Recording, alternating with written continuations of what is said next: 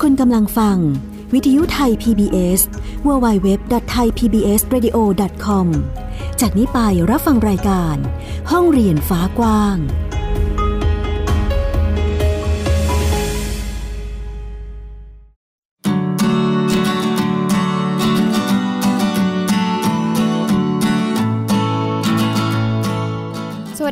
ผู้ฟังต้อนรับคุณผู้ฟังเข้าสู่รายการห้องเรียนฟ้ากว้างค่ะ อยู่กับดิฉันอัยดาสนศรีที่นี่ วิทยุไทย PBS www.thaipbsradio.com คุณผู้ฟังสามารถฟังกันได้สดๆ แล้วก็สามารถฟังย้อนหลัง ผ่านทางแอปพลิเคชันของเราได้กับแอปพลิเคชันไทย PBS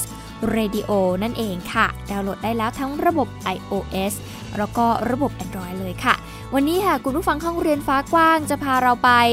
ท่องโลกของการอ่านหนังสือนั่นเองนะคะ เคยพูดกับคุณผู้ฟังไปแล้วเมื่อก่อนหน้านี้ว่า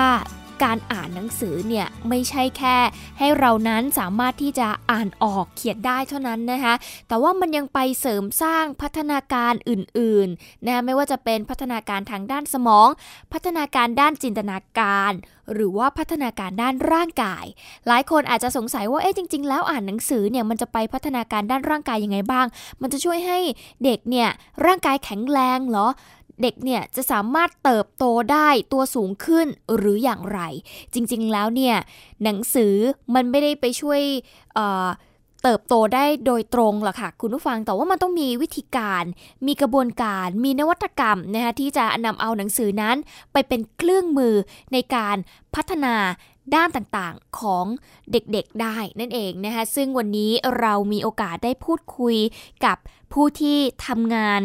เรื่องของการส่งเสริมการอ่านในท้องถิ่นนะคะมาพูดคุยกับเรา จะทำให้เราเห็นถึงนวัตกรรมต่างๆ ของการอ่านหนังสือนะคะที่จะไปช่วยแก้ไขปัญหา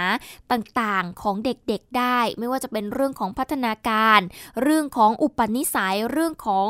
พฤติกรรมต่างๆ ของเด็กๆ นั่นเองนะคะ วันนี้ค่ะเราจะพูดคุยกับคุณวรรณพรเพชรประดับ นะคะประธานศูนย์ประสานงานอ่านยกกำลังสุขค่ะ ที่จะมาพูดคุยกับเรา แล้วก็ทำให้เห็นถึงการอ่านว่ามีความสำคัญกับเด็กอย่างไรบ้าง เพราะว่าคุณวรรณพรเองนะคะก็เป็น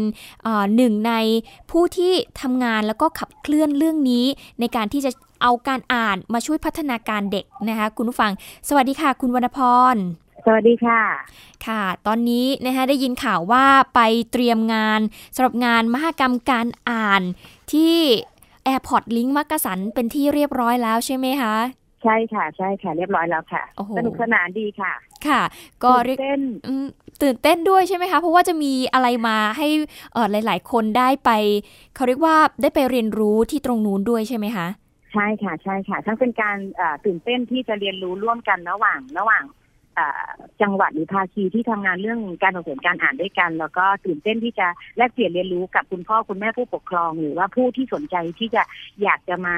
เรียนรู้เรื่องการส่งเสริมพัฒนาการเด็กปฐมวัยช่วงช่วงศูนย์ถึงหกปีเนี่ยเขาทำยังไงกับมิติของเรื่องของการส่งเสริมการอ่านเนี่ยค่ะ ค่ะ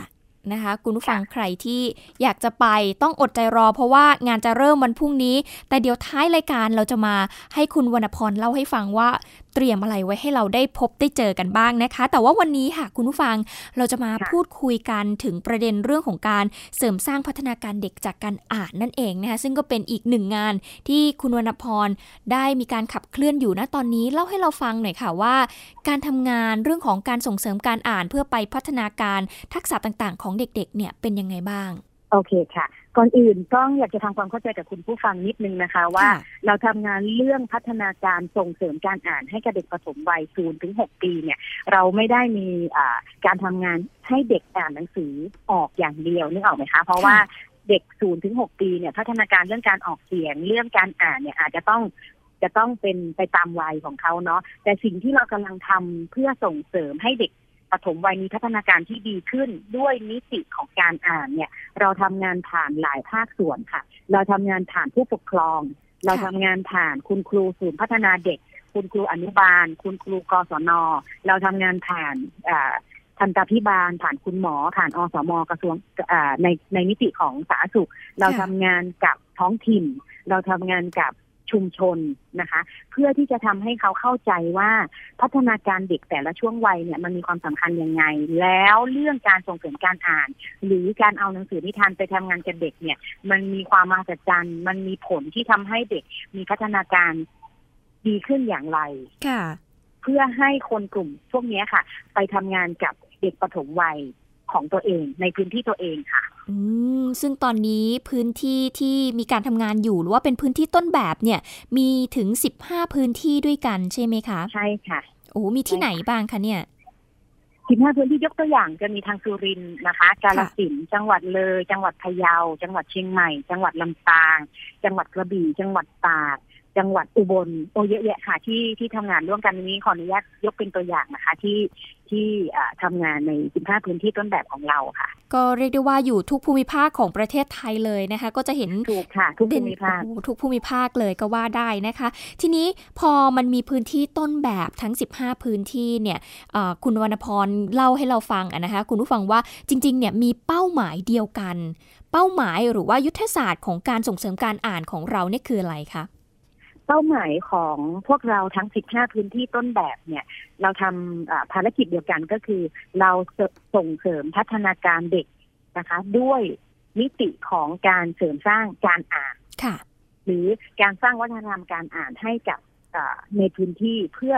เพื่อที่เขาจะนำไปใช้กับพัฒนา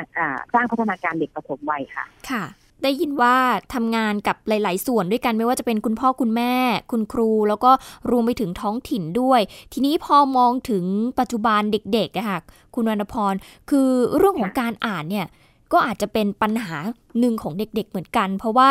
ตอนนี้ก็ได้ยินมาว่าจากผลการสำรวจใช่ไหมคะก็จะรู้สึกว่าเด็กๆเนี่ยมีพัฒนาการด้านการพูดที่ช้าลง เนื่องจากว่าทุกวันนี้อยู่กับ iPad อยู่กับเทคโนโลยีมากขึ้นทำให้การอ่านเนี่ยมันน้อยลงเนี่ยค่ะ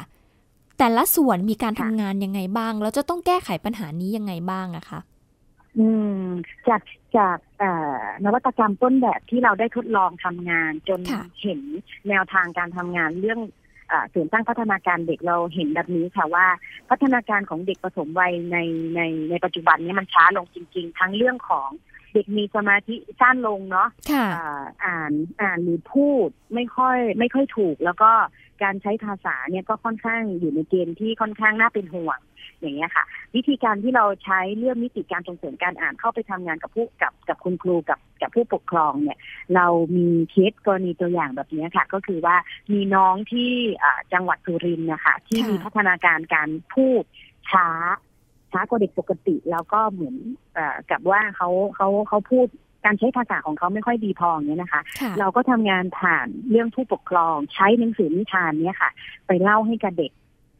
เล่าให้กับเด็กแล้วก็อ่านหนังสือนิทานให้ให้เด็กฟัง ทีนี้พอเด็กซึมซับเรื่องการพูด การใช้ภาษาของคุณพ่อคุณแม่ของผู้ปกครองของคุณครูเนี่ยฉะนั้นพฤติกรรมที่เด็กเห็นผู้ปกครองอ่านหนังสือให้เด็กฟังเนี่ย รวมทั้งมิติการใช้ภาษาผู้ปกครองเนี่ยก็ทำให้เด็กมีพัฒนาการการพูดการสื่อสารที่ดีขึ้น อย่างอย่างอย่างน่ามหัศจรรย์นะคะค่ะอันนี้ก็คือเป็นเหมือนเป็นนวัตกรรมที่นำมาใช้อยู่นะตอนนี้นะคะ ที่นี้พูดถึงมิติของคุณพ่อคุณแม่ค่ะ คือทุกวันนี้เนี่ยเชื่อว่าหลาย ๆ บ้านน่าจะเป็นปัญหาเดียวกันคือ บางทีคุณพ่อคุณแม่เองก็ไม่ได้มีเวลามาใส่ใจหรือว่า มีเวลามาอ่านหนังสือให้ลูกฟังมากนัก ด้วยอาจจะงานที่มันอาจจะรัดตัวหรือว่าโอ้หลายสิ่งหลายอย่างที่อาจจะต้องคิดนะคะ ปัญหานี้เนี่ยเราสามารถแก้ไขหรือว่าคุณพ่อคุณแม่เองก็สามารถที่จะทำแล้วก็หันมาใส่ใจลูกในเรื่องของการอ่านมากขึ้นยังไงได้บ้างอะคะอันดับแรกนะคะ ตอนที่เราทำงาน ในการส่งเสริมการอ่านสำหรับผู้ปกครองเนี่ย ปัญหาที่เราเจอก็คือว่าคุณพ่อคุณแม่มักจะไม่มีเวลาอ่านหนังสือให้ลูกฟังค่ะค่ะและในพื้นที่เนี่ยเราจะเจอปัญหาคือบางทีผู้ปกครองเนี่ย ไม่มีเทคนิคการอ่านหนังสือให้ลูกฟังค่ะ อันที่อีกการหนึ่งคือว่าผู้ปกครองไม่บางบางพื้นที่ก็อาจจะใช้ภาษาในการในการอ่านหนังสือเนี่ยไม่ค่อยถนัดนักกับลูกใช่ไหมคะ ทั้งเรื่องเวลาทั้งเรื่องเรื่องเรื่องเอ่อเรื่องสกิลเรื่อง เรื่องเวลาเรื่องการใช้ภาษาเนี่ยก็จะเป็นปัญหาที่เราที่เราเจอในพื้นที่ แต่เราคิดว่าถ้าผู้ปกครองเนี่ยตระหนักว่าเรากำลังพัฒนาลูกหลานเนี่ย อันดับแรกที่เราต้องทำคือว่าอยากคือผู้ปกครองจะต้องตระหนักก่อนว่า เด็กในช่วงศูนย์ถึงหกปีเนี่ย เป็นช่วงโอกาสทองเลยค่ะ ที่เราจะต้องสร้างสรรค์อะไรบางอย่างให้กับเขาเพื่อเติบโตมาเป็นมาเป็นมนุษย์ที่มีคุณภาพในสังคม พอเราพอเราคุยกับผู้ปกครองเรื่องนี้ก่อน อันดับแรกคือผู้ปกครองต้องให้ต้องเห็นความสำคัญก่อนว่า เราจะต้องพัฒนาลูกหลานของเรานะโอเค ถ้าเขาเห็นความสำคัญตรงนี้แล้วเนี่ย เราจะมีเทคนิคในเรื่องของการส่งเสริมการอ่าน การใช้หนังสือกับเด็ก ฉะนั้นในเรื่องพัฒนาการเด็กของปฐมวัยเนี่ยมันจะมีมันจะมีเทคนิคหลายอย่างมาก แต่สิ่งที่เราทำคือว่าเราใช้หนังสือในการสร้างพัฒนาการกับเด็กค่ะนะคะ วิธีการของเราก็คือว่าเรามีอาจจะมีการเวิร์กช็อปการให้ทักษะในเรื่องของเทคนิคการเปิดเทคนิคการซื้อหนังสือก่อนเลยนึกออกไหมคะคือผู้ปกครองบางคนเนี่ยอาจจะมีศักยภาพในการซื้อหนังสือนะ แต่ว่าเราไม่รู้ว่าลูกของเราเนี่ยควรจะซื้อหนังสือ แบบไหนเล่มไหน และเรื่องอะไรนึกออกไหมคะ เพราะหนังสือนิทานแต่ละเล่มเนี่ยมันมีเนื้อหาที่จะสอนเด็กได้เกือบจะทุกเกือบจะทุกเรื่องในประเทศนี้ แต่เพียงแต่ว่าเราผู้ปกครองหรือคนที่เกี่ยวข้องกับเด็กเนี่ย จะหยิบใช้หนังสือเล่มเนี้ยกับลูกเรายังไง ถ้าเราเห็นความสำคัญกับเด็กข้อแรกก่อนข้อที่สองเราจะซื้อหนังสือเล่มนี้กับเขาซึ่งเหมาะกับลูกเรา คือหนังสือนิทานเหมาะกับเด็ก เด็กทุกคนนะคะ แต่ในหนังสือนิทานที่เหมาะกับเด็กทุกคนเนี่ยมันอาจจะต้องมีเลเวล เช่น ในลำดับแรกเนี่ย เราจะใช้หนังสือนิทานเล่มไหนก่อนให้กับลูก เพื่อให้เขาพัฒนาการอัพเลเวลขึ้นไปอีก เพื่อใช้หนังสือเล่มที่สองเล่มที่สามอันนี้อันอันที่สองที่เราที่เราที่เราคุยกับผู้ปกครองคือเรื่องเทคนิคการเลือกหนังสือค่ะหนังสือบางเล่มอ่าสำหรับเด็กวัยนี้ เด็กที่มีพฤติกรรมแบบนี้ เด็กที่มีพฤติกรรมชอบอ่าฉีกหนังสือสมมตินะคะ เพราะเขาตื่นเต้น เราอาจจะต้องซื้อหนังสือที่มีปกแข็งอื ห็นไหมคะเพราะบางทีผู้ปกครองที่เห็นตามร้านหนังสือเนี่ยเราจะสังเกตว่าเอ๊ะทำไมหนังสือมันมีรูปแบบหลายอันบางทีมี pop-up นึกออกไหมคะบางทีเป็นปกแข็ง ซึ่งเป็นเรื่องเดียวกันด้วยนะ บางทีก็ปกอ่อน บางทีก็อาจจะลบเหลี่ยมค่ะ บางทีหนังสือที่มีเหลี่ยมเป็นมนๆเนี่ยเขาทำเขาทำมาเพื่ออ่าเหมาะสมกับเด็กแต่ละช่วงวัยเนาะอันนี้เราอันที่สองที่เราให้ให้เทคนิคการการการซื้อหนังสือการเลือกหนังสือให้กับให้กับผู้ปกครอง อันที่สามคือว่าพอ ผู้ปกครองเลือกหนังสือให้ลูกแล้วเนี่ย เราจะใช้หนังสือยังไงกับลูกเรา โอเค เราก็จะมีเทคนิคในเรื่องของการเปิดหนังสือนึกออกไหมคะ เพราะว่าหนังสือเนี่ย วิธีการก็คือบางบางผู้ปกครองบางท่านเนี่ยก็อาจจะเอาเด็กมานั่งตัด แล้วก็เปิดอ่านไปพร้อมๆกัน บางท่านก็อาจจะให้เด็กนั่งอยู่ ซึ่งอ่านั่งอยู่ข้างหน้าผู้ปกครอง แล้วก็เปิดหนังสือเรียนรู้ไปพร้อม ๆ กันแล้วก็จะมีเทคนิคหลายรูปแบบอะค่ะ ว่าในการหนังสือหนึ่งเล่มเนี่ยมันมีเทคนิคอะไรบ้างที่จะเสริมสร้างพัฒนาการเด็กและวิธีการที่จะนำไปสู่การสอนเด็กยังไงอันนี้ก็คือการทำงานกับคุณพ่อคุณแม่ก็คือหนึ่งเลย ต้องทำให้เห็นถึงความสำคัญว่าพัฒนาการของลูกนี่คือสำคัญอันดับหนึ่งก็จะนำมาสู่การที่ คุณพ่อคุณแม่เขาก็จะให้ความสำคัญแล้วก็ใส่ใจในเรื่องของการอ่านมากยิ่งขึ้น ไม่ว่าจะเป็นเรื่องของการเลือกหนังสือหรือว่าการอ่านให้ลูกฟังว่าจะต้องทำอย่างไรใช่ไหมคะใช่ค่ะ โอเคค่ะ อันนี้ก็คือการทำงานกับคุณพ่อคุณแม่ ส่วนมาที่คุณครูบ้างค่ะ คุณครูเนี่ยเรามีการทำงานยังไงบ้าง แล้วก็คุณครูต้องไปทำงานกับเด็กยังไงบ้างนะคะคุณครูกับกับพ่อแม่เนี่ยวิธีการทำงานคล้าย ๆ กันค่ะ ก็คือ ในเรื่องของเทคนิคการใช้หนังสือนิทานกับเด็กแต่คุณครูนี่จะง่ายหน่อยเพราะว่าคุณครูศูนย์พัฒนาเด็กเด็กที่เราทำงานเนี่ยส่วนใหญ่คุณครูจะคุกคีกับเด็กประถมวัยอยู่แล้ว แต่ว่าคุณครูเนี่ยจะต่างจากพ่อแม่นิดหน่อยก็คือว่า คุณพ่อคุณแม่เนี่ยจะจะเจอลูกตัวเอง ซึ่งมีพฤติกรรมประมาณหนึ่งของลูกตัวเองนึกออกไหมคะแต่คุณครูเนี่ยจะเจอเด็กหลายรูปแบบเลย เพราะว่าคุณครูหนึ่งท่านในศูนย์พัฒนาเด็กเล็กเนี่ยบางทีเจอเด็ก สามสิบคนอย่างเงี้ย ซึ่งก็ยังมีสามสิบพฤติกรรมนึกออกปะคะบางคนขี้แย บางคนชอบแกล้งเพื่อน บางคนไม่ทานข้าว บางคนทานข้าวบนที่นอน บางคนจะต้องเปิดทีวี แล้วไม่ข้าวงองแงสารพัดอย่างเงี้ยค่ะ วิธีการที่เราทำงานกับครูก็คือว่า อาจจะต้องให้คุณครูเข้าคุณครูเนี่ยเข้าใจในมิติของเด็กแล้ว แต่เราเสริมทักษะในการเลือกหนังสือ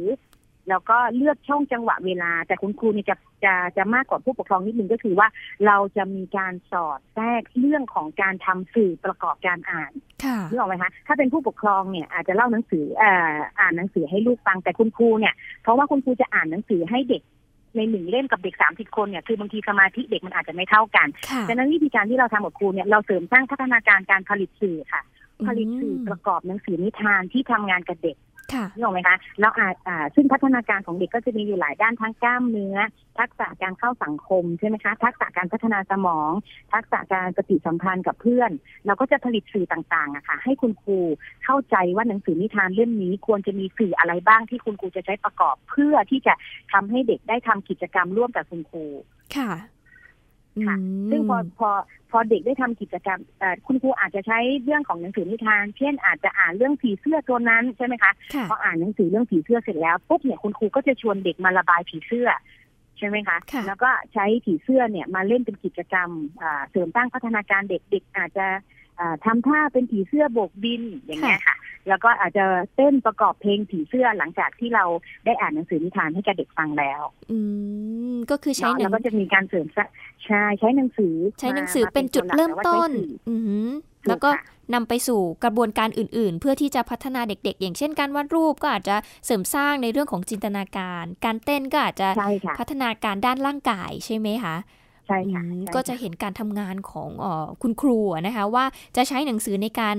เสริมสร้างพัฒนาการเด็กยังไงบ้าง ส่วนท้องถิ่นล่ะคะ คุณวรรณพรท้องถิ่นเนี่ยจะมีส่วนไปส่งเสริมเรื่องของการอ่านกับเด็กๆยังไงบ้าง เพราะว่าดูจะห่างไกลจากตัวเด็กนิดนึง แต่ว่าก็มีความเชื่อมโยงกันอยู่ เนาะใช่ ของท้องถิ่นเนี่ยเราที่เราทำงานในเรื่องของท้องถิ่นเนี่ย เราทำให้เราทำงานกับท้องถิ่นแบบบูรณาการและร่วมมือกันนะคะอย่างศูนย์พัฒนาเด็กเล็กที่ที่เราทำงานด้วยเนี่ยก็จะอยู่ภายใต้การดูแลของท้องถิ่นนี่หรอกไหมคะซึ่งท้องถิ่นทุกทุกทุกพื้นที่ทุกท้องถิ่นเนี่ยก็จะมีงบประมาณที่จะสนับสนุนในเรื่องของการพัฒนาศูนย์เด็กเล็กนี่หรอกไหมคะคือบางท้องถิ่นก็ คือเห็นความสำคัญในเรื่องของมิติของเรื่องการอ่าน แต่ว่ามันอาจจะมีบางประเด็นที่ท้องถิ่นเห็นความสำคัญมากกว่าการอ่าน เช่นอาจจะไปทำเรื่องของการสร้างสรรค์พื้นที่ใช่ไหมคะ การปรับปรุงภูมิทัศน์อย่างเงี้ย ซึ่งอันนี้ก็เป็นส่วนดีแต่ว่าสิ่งที่เราทำงานกับท้องถิ่นก็คือว่าเราพยายามทำความเข้าใจกับท้องถิ่นค่ะว่ามิติของการพัฒนาเด็กเนี่ยนอกจากการปรับปรุงภูมิทัศน์เนี่ยมันมีอะไรอีกที่ท้องถิ่นน่าจะร่วมมือกันทำค่ะนึกออกไหมคะ เช่น เช่น ถ้าท้องถิ่นจะจัดภูมิทัศน์ เรื่องของพื้นที่ในศูนย์เด็กเล็ก หรือพื้นที่ให้กับเด็กปฐมวัยเนี่ย เราอาจจะให้ท้องถิ่นเห็นความสำคัญว่า เอ๊ะ เราน่าจะปรับปรุงภูมิทัศน์เรื่องของพื้นที่ให้เด็กอ่านหนังสือ ค่ะสักนิดหนึ่งมีไหมใช่ไหมคะ หลาย ๆ ท้องถิ่นเนี่ยมีอยู่แล้ว อีกอีกประเด็นหนึ่งก็คือว่า บางท้องถิ่นเนี่ยที่ที่มีงบประมาณสนับสนุนเรื่องของการซื้อหนังสือเนี่ย บางท้องมันจะมีขั้นตอนของของการทำงานเรื่องของการซื้อหนังสือของท้องถิ่น ซึ่งอาจจะเป็นเรื่องของอวิธีการเลือกหนังสือ เราก็จะใช้วิธีการเลือกหนังสือเนี่ยค่ะ เข้าไปคุยกับท้องถิ่นว่าหนังสือที่ที่ท้องถิ่นควรจะซื้อหรือว่าควรจะสนับสนุนให้ศูนย์พัฒนาเด็กเล็กเนี่ย น่าจะเป็นหนังสือแบบไหน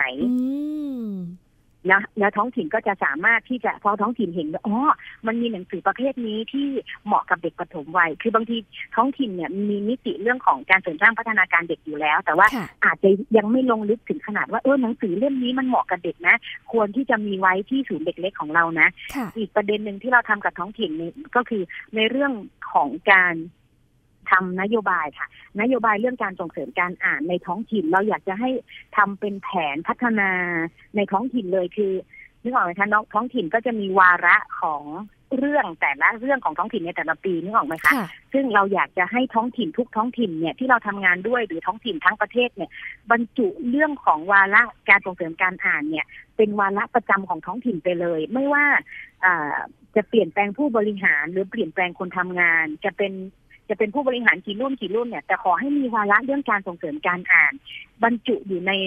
ในเนื้อในหนังของท้องถิ่นนั้นๆนะคะคือไม่ต้องเป็นเริ่มใหม่ ถ้าผู้บริหารมาใหม่ จะต้องเป็นเริ่มใหม่เนี่ยเราคิดว่ามันมันไม่มันไม่น่าจะใช่ เราอยากจะให้เป็นเป็นนโยบายถาวรน่ะนึกออกไหมคะค่ะ ซึ่งซึ่งท้องถิ่นก็จะสามารถทำนโยบายเนี้ย คือมีปุ๊บก็จะสามารถสนับสนุนในเรื่องของการเสริมสร้างพัฒนาการเด็กเรื่องการส่งเสริมการอ่านได้เลย และอีกประเด็นหนึ่งก็คือว่า เราอยากให้ท้องถิ่นเนี่ยทำเรื่องของการผลักดันเข้าสู่หลักระบบของหลักประกันใช่ไหมคะงบงบงบหลักประกันในท้องถิ่น ซึ่งในงบประมาณเรื่องของสุข เรื่องของสุขภาพในท้องถิ่นเนี่ยมันมีเยอะแยะมากมาย เราอยากจะให้ท้องถิ่นเห็นช่องทาง ที่บางทีงบท้องถิ่นมันอาจจะไม่พอสนับสนุนเนี่ย ท้องถิ่นก็สามารถที่จะไปใช้งบต่างๆในในอ่าในส่วนอื่นๆได้ ใช่ในส่วนอื่นๆ ซึ่งมาพัฒนาการเรื่องการส่งเสริมการอ่านได้ค่ะรวรวมทั้งนโยบายของทางกศนใช่ไหมคะค่ะทางอ่าหน่วยของสาธารณสุขด้วย ที่เป็นหน่วยงานภาครัฐอะค่ะเราอยากค่ะจะให้มีนิติของนโยบายเรื่องการส่งเสริมการอ่าน อยู่ในองค์กรในท้องถิ่นเลยค่ะ ซึ่งบางทีคุณค่ะผู้ฟังอาจจะสงสัยว่าเอ๊ะ งบหลักประกันสุขภาพ หรือว่าหน่วยงานสาธารณสุขเนี่ยมันจะไปช่วยส่งเสริมเรื่องของการอ่านยังไง เพราะว่ามันดูจะเป็นเรื่องของสุขภาพ เอ๊ะมันมีความเชื่อมโยงกันยังไงบ้างอะคะอย่างงบยกตัวอย่างนะคะ เช่นทางของอ่า จังหวัดพะเยาเนี่ยก็ค่ะจะมีการบูรณาการของหมอฟันนะคะของทันตพิบาล ซึ่งทันตพิบาลเนี่ยก็จะลงไปแต่ละศูนย์เด็กเล็ก เพื่อจะไปทำเรื่องการส่งเสริมสุขภาพปากและฟันให้กับเด็กเล็กนึกออกปะคะค่ะอ่าปกติหมอฟันก็จะไปสอนเด็กแปรงฟันค่ะสอนคุณครูให้แปรงฟันใช่ไหมคะอ่าพอ ปกติจะเป็นแบบนั้น แต่ทางที่จังหวัดพะเยาเนี่ยคุณหมออ่าหรือทันตาพิบาลที่จังหวัดพะเยาเนี่ยค่ะ ก็มีแนวคิดพอเราพอเราได้คุยเรื่องการส่งเสริมการอ่านให้กับคุณหมอเนี่ยคุณหมอก็บอก get idea เลย คุณหมอก็สาก็ไปหาหนังสือเรื่องคุณฟองแปรงฟันนะคะค่ะ แล้วคุณหมอก็ใช้เทคนิคการเล่านิทานที่เราเวิร์กช็อปให้กับคุณหมอค่ะ คุณหมอเนี่ยก็ใช้เทคนิคการเล่านิทาน เรื่องคุณฟองแปรงฟันให้กับเด็กๆค่ะ ใช่ไหมคะพอคุณหมอใช้หนังสือนิทานเรื่องคุณฟองแปรงฟันให้กับเด็กๆตามศูนย์เด็กๆเนี่ยคุณหมอก็ไปทำเรื่องการรณรงค์เรื่องสุขภาพฟันเนี่ยพอคุณหมอใช้นิทานปุ๊บเนี่ยเด็กก็สามารถแปรงฟันได้อืตามที่คุณหมออ่านนิทานให้ฟังค่ะนะคะมันก็จะเป็นมิติเรื่องของการส่งเสริมการอ่านเพื่อพัฒนาสุขภาพปากและฟันของเด็กๆไปในตัวค่ะและอีกมิติหนึ่งก็คือว่า คุณหมอก็จะเชิญคุณพ่อคุณแม่ใช่ไหมคะ ของเด็กๆ มาร่วมอยู่ด้วยกัน คือบางทีเนี่ยเราสอนเด็กอย่างเดียวเนี่ยมันอาจจะไม่เพียงพอ คุณหมอก็จะไปสอนคุณพ่อคุณแม่ด้วยว่าอ่าวิธีการแปรงฟันให้กับลูกทำยังไงค่ะคือบางทีเด็กเนี่ยอ่านนิทานแล้วเด็กลูกอยากจะแปรงฟันอยากจะฟันสะอาดเหมือนคุณฟองจังเลยนี่ออกไหมคะค่ะแต่พอกลับไปบ้านปุ๊บถ้าคุณพ่อคุณแม่ไม่ หรือไม่เข้าใจเรื่อง เรื่องเอ๊ะทำไมลูกถึงต้องแปรงฟัน แล้วคุณพ่ออืมคุณแม่สอนแปรงฟันไม่ถูกเนี่ย มันจะเกิดอะไรขึ้นกับการเรียนรู้ของเด็กถูกปะคะค่ะคุณหมอก็เลยใช้เรื่องนิทานเนี่ยเข้าไปสู่กระบวนการเรียนรู้ของผู้ปกครองค่ะทำให้คุณพ่อคุณแม่อ่าเข้าใจและเรียนรู้ไปกับคุณฟองค่ะถ้าในสักวันหนึ่งสมมติว่าถ้าเด็กงองแงอย่างเงี้ยค่ะ ถ้าเด็กงองแงไม่ยอมแปรงฟันในตอนเช้าสมมตินะคะ คุณแม่หรือคุณพ่อก็อาจจะบอกว่าเนี่ยเห็นไหมอยาก ฟันสะอาดเหมือนคุณฟองหรือเปล่า เห็นไหมคะเด็กก็จะกระตือรือร้นที่อยากจะแปรงฟันค่ะ คือมันมันก็จะเป็นองค์รวมที่บูรณาการกัน ค่ะ ก็ใช้หนังสือนิทานเป็นเอ่อเครื่องมือในการทำให้เด็กๆเขาได้เรียนรู้ไปด้วย แล้วก็สิ่งสำคัญเลยใช่ต้องทำความเข้าใจทั้งคุณพ่อคุณแม่ แล้วก็ตัวลูกไปพร้อม ๆ กันใช่ไหมคะ เพื่อที่จะถูกให้ค่ะเกิดการขับเคลื่อนอย่างแท้จริง ทีนี้พอพูดใช่ค่ะถึงเอ่อทันเอ่อคุณหมอคุณหมอฟันที่ใช้นิทานมาเป็นเครื่องมือนี่ก็ถือเป็นอีกหนึ่งนวัตกรรมใช่ไหมคะในการส่งเสริมใช่การค่ะอ่านใช่เด็กค่ะอืม นะคะคุณผู้ฟังน่าจะเห็นภาพแล้วแหละว่าคำว่านวัตกรรมการอ่านคืออะไร ก็คือการใช้หนังสือมาเป็นเครื่องมือในการพัฒนาการส่วนอื่นๆ ซึ่งในงานมหกรรมการอ่านแห่งชาติในครั้งนี้นะคะมหกรรมการอ่านเพื่อเด็กปฐมวัยที่จะจัดขึ้นในวันพรุ่งนี้เนี่ยก็จะมีนวัตกรรมต่างๆ ให้เราได้เรียนรู้ในงานด้วยเหมือนกันใช่ไหมคะอยากจะให้คุณวรรณพรเล่าให้คุณผู้ฟังได้ฟังกันหน่อยว่าถ้าเกิดใครไปงานนี้ จะได้เจออะไรกันบ้างในงานค่ะ โอ้เยอะแยะมากมายเลยค่ะค่ะหนึ่งที่คุณจะได้รับอ่าในงานมหกรรมก็คือว่าในอ่าเราจะเหตุเราจะเข้ามาปุ๊บเนี่ย เราจะต้องเราจะเจอกับอ่าพวกพวกเราทั้ง 15 พื้นที่ต้นแบบนะคะค่ะที่นำประสบการณ์นำนำของมาโชว์ค่ะนะคะมาแชร์ไอเดียกับกับผู้ร่วมงาน ท่านไหนที่กำลังประสบปัญหา หรือกำลังเผชิญในสิ่งที่กำลังแก้ไขเอ่อกับเด็กปฐมวัยทั้ง ของตัวเอง หรือว่าทั้งของคนรอบด้านที่ที่เรารู้จักเด็กปฐมวัยเนี่ย เด็กไม่กินผักสมมตินะคะค่ะเราจะมาทำยังไงให้เด็กกินผัก โดยที่อ่านหนังสือนิทานให้เขาแล้วเขาก็กินผักเองโดยที่เราไม่ต้องไปบอกคุณสมบัติของผักเลยว่าดีดีขนาดไหนดียังไงนึกออกไหมค่ะคะอ่าเราสามารถมาที่ซุ้มของจังหวัดพะเยา มีครูศูนย์เด็กเล็กที่ใช้หนังสือนิทานอ่านนิทานให้กับเด็กและเด็กสามารถกินผักได้เลย หรือมคุณพ่อคุณแม่ ที่อยากจะมีทักษะการอ่านหนังสือนิทานให้กับลูกนะคะ ที่ซุ้มจังหวัดลำปางเขาทำเรื่องมิติครอบครัวเข้มแข็งเรื่องนวัตกรรมการอ่านสำหรับครอบครัวค่ะเราสามารถมาเรียนรู้ในมิติของครอบครัวได้เลยหรือเอ่อหน่วยงานภาครัฐหรือท้องถิ่นที่อยากจะมาช้อปปิ้งไอเดียว่ามีนวัตกรรมหรือวิธีการที่ทำงานเรื่อง หลักประกันใช่ไหมคะเรื่องของทุนกองทุนสุขภาพในชุมชนได้ยังไง เราสามารถมาได้ที่บูธจังหวัดสุรินทร์เขามีกระบวนการมีนวัตกรรมที่จะทำให้นวัตกรรมเรื่องการส่งเสริมการอ่านเนี่ยเข้าไปสู่เรื่องระบบหลักประกันในท้องถิ่นใช่ไหมคะ ในเรื่องของเทคนิคการเล่านิทาน การใช้หนังสือการเลือกหนังสือ เราจะเจอกับซุ้มเรื่องของพัฒนาการของ แผนการอ่านของเราก็จะมีวิธีการเลือกหนังสือ เรื่องการอ่านเพื่อสุขภาพใช่ไหมคะ เรื่องการอ่านในสวนมีเป็นพื้นที่สร้างสรรค์เราไม่จำเป็นที่จะต้องจัดพื้นที่สร้างสรรค์ขึ้นมาใหม่ แต่สวนหลังบ้านของเราสามารถ เป็นพื้นที่ที่ส่งเสริมพัฒนาการการอ่านของเด็กได้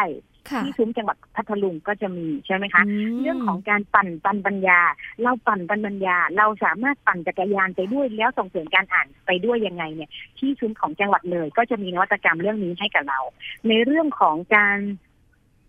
ขยะใช่ไหมคะในเทคในของซุ้มของดอนแก้วที่จังหวัดเชียงใหม่ เขาสามารถส่งเสริมการอ่านโดยให้ชุมชน เก็บขยะ ให้เด็กเก็บขยะ ให้เด็กเก็บกวดพลาสติกแล้วเอามาแลกหนังสือ แล้วก็จะมีการผ้าป่าหนังสือที่จะเข้ามาทำงานในนิติของชุมชน ฉะนั้นเราจะเห็นว่านวัตกรรมการส่งเสริมการอ่านในงานที่เรากำลังจะนำเสนอกับท่านผู้ฟังที่ได้รับฟังรายการนี้นะคะ เราไม่ได้มาเพื่อที่จะให้เห็นว่าหนังสือมันมีกี่รูปแบบ แต่เราอยากจะทำให้เห็นว่าหนังสือทุกรูปแบบมันมีประโยชน์กับเด็กปฐมวัยจริง ๆ และนวัตกรรมที่คุณจะได้รับ ในมิติของการส่งเสริมการอ่านเนี่ย11 10ถึง11นี้ค่ะ คุณมาแล้วคุณจะไม่ผิดหวังแน่นอนค่ะก็สามารถที่จะไปร่วมงานได้นะคะ คุณผู้ฟังงานมี 2 วันด้วยกันค่ะ ก็คือวันที่ 10 และ 11 กุมภาพันธ์นี้นะคะ สามารถ ไปร่วมงานได้เลยที่ Airport Link มักกะสันค่ะ เดินทางง่ายๆ ก็สามารถนั่ง Airport Link ไปได้เลยใช่ไหมคะ ใช่ค่ะ โอเคค่ะ วันนี้ต้องขอขอบคุณนะคะคุณวรรณพรเพชรประดับประธานศูนย์ประสานงานอ่านยกกำลังสุข ที่มาทำให้เราเห็นภาพมากยิ่งขึ้นค่ะว่า เราจะสามารถใช้หนังสือเป็นเครื่องมือในการเสริมสร้างพัฒนาการเด็กๆ หรือว่าลูกๆของเราอย่างไรได้บ้าง วันนี้ต้องขอขอบคุณคุณวรรณพรเพชรประดับค่ะ ขอบคุณมากค่ะ ค่ะ สวัสดีค่ะ สวัสดีค่ะ และวันนี้ก็หมดเวลาของรายการเราแล้วค่ะ ติดตามกันได้ทุกวันจันทร์ถึงวันศุกร์ที่นี่วิทยุไทย PBS www.thaipbsradio.com คุณผู้ฟังท่านไหนหรือว่าสถานีวิทยุแห่งใด อยากจะเชื่อมโยงสัญญาณกับเรานะคะสามารถที่จะขอเชื่อมโยงสัญญาณได้ผ่านทางแฟนเพจ Facebook ไทย PBS Radio หรือว่าจะโทรมาที่หมายเลข 027902528ถึง9ก็สามารถโทรมาได้นะคะไม่ใช่แค่รายการห้องเรียนฟ้ากว้างเท่านั้นแต่ว่ายังมีอีกหลายรายการเลยทีเดียวที่น่าสนใจ สามารถนำไปออกอากาศได้ค่ะ เอาละวันนี้หมดเวลาลงแล้วดิฉันอัยดาสนศรีต้องขอตัวลาไปก่อน สวัสดีค่ะ ติดตามรับฟังรายการย้อนหลังได้ที่เว็บไซต์และแอปพลิเคชันไทย PBS Radio ไทย PBS Radio วิทยุข่าวสารสาระ เพื่อสาธารณะและสังคม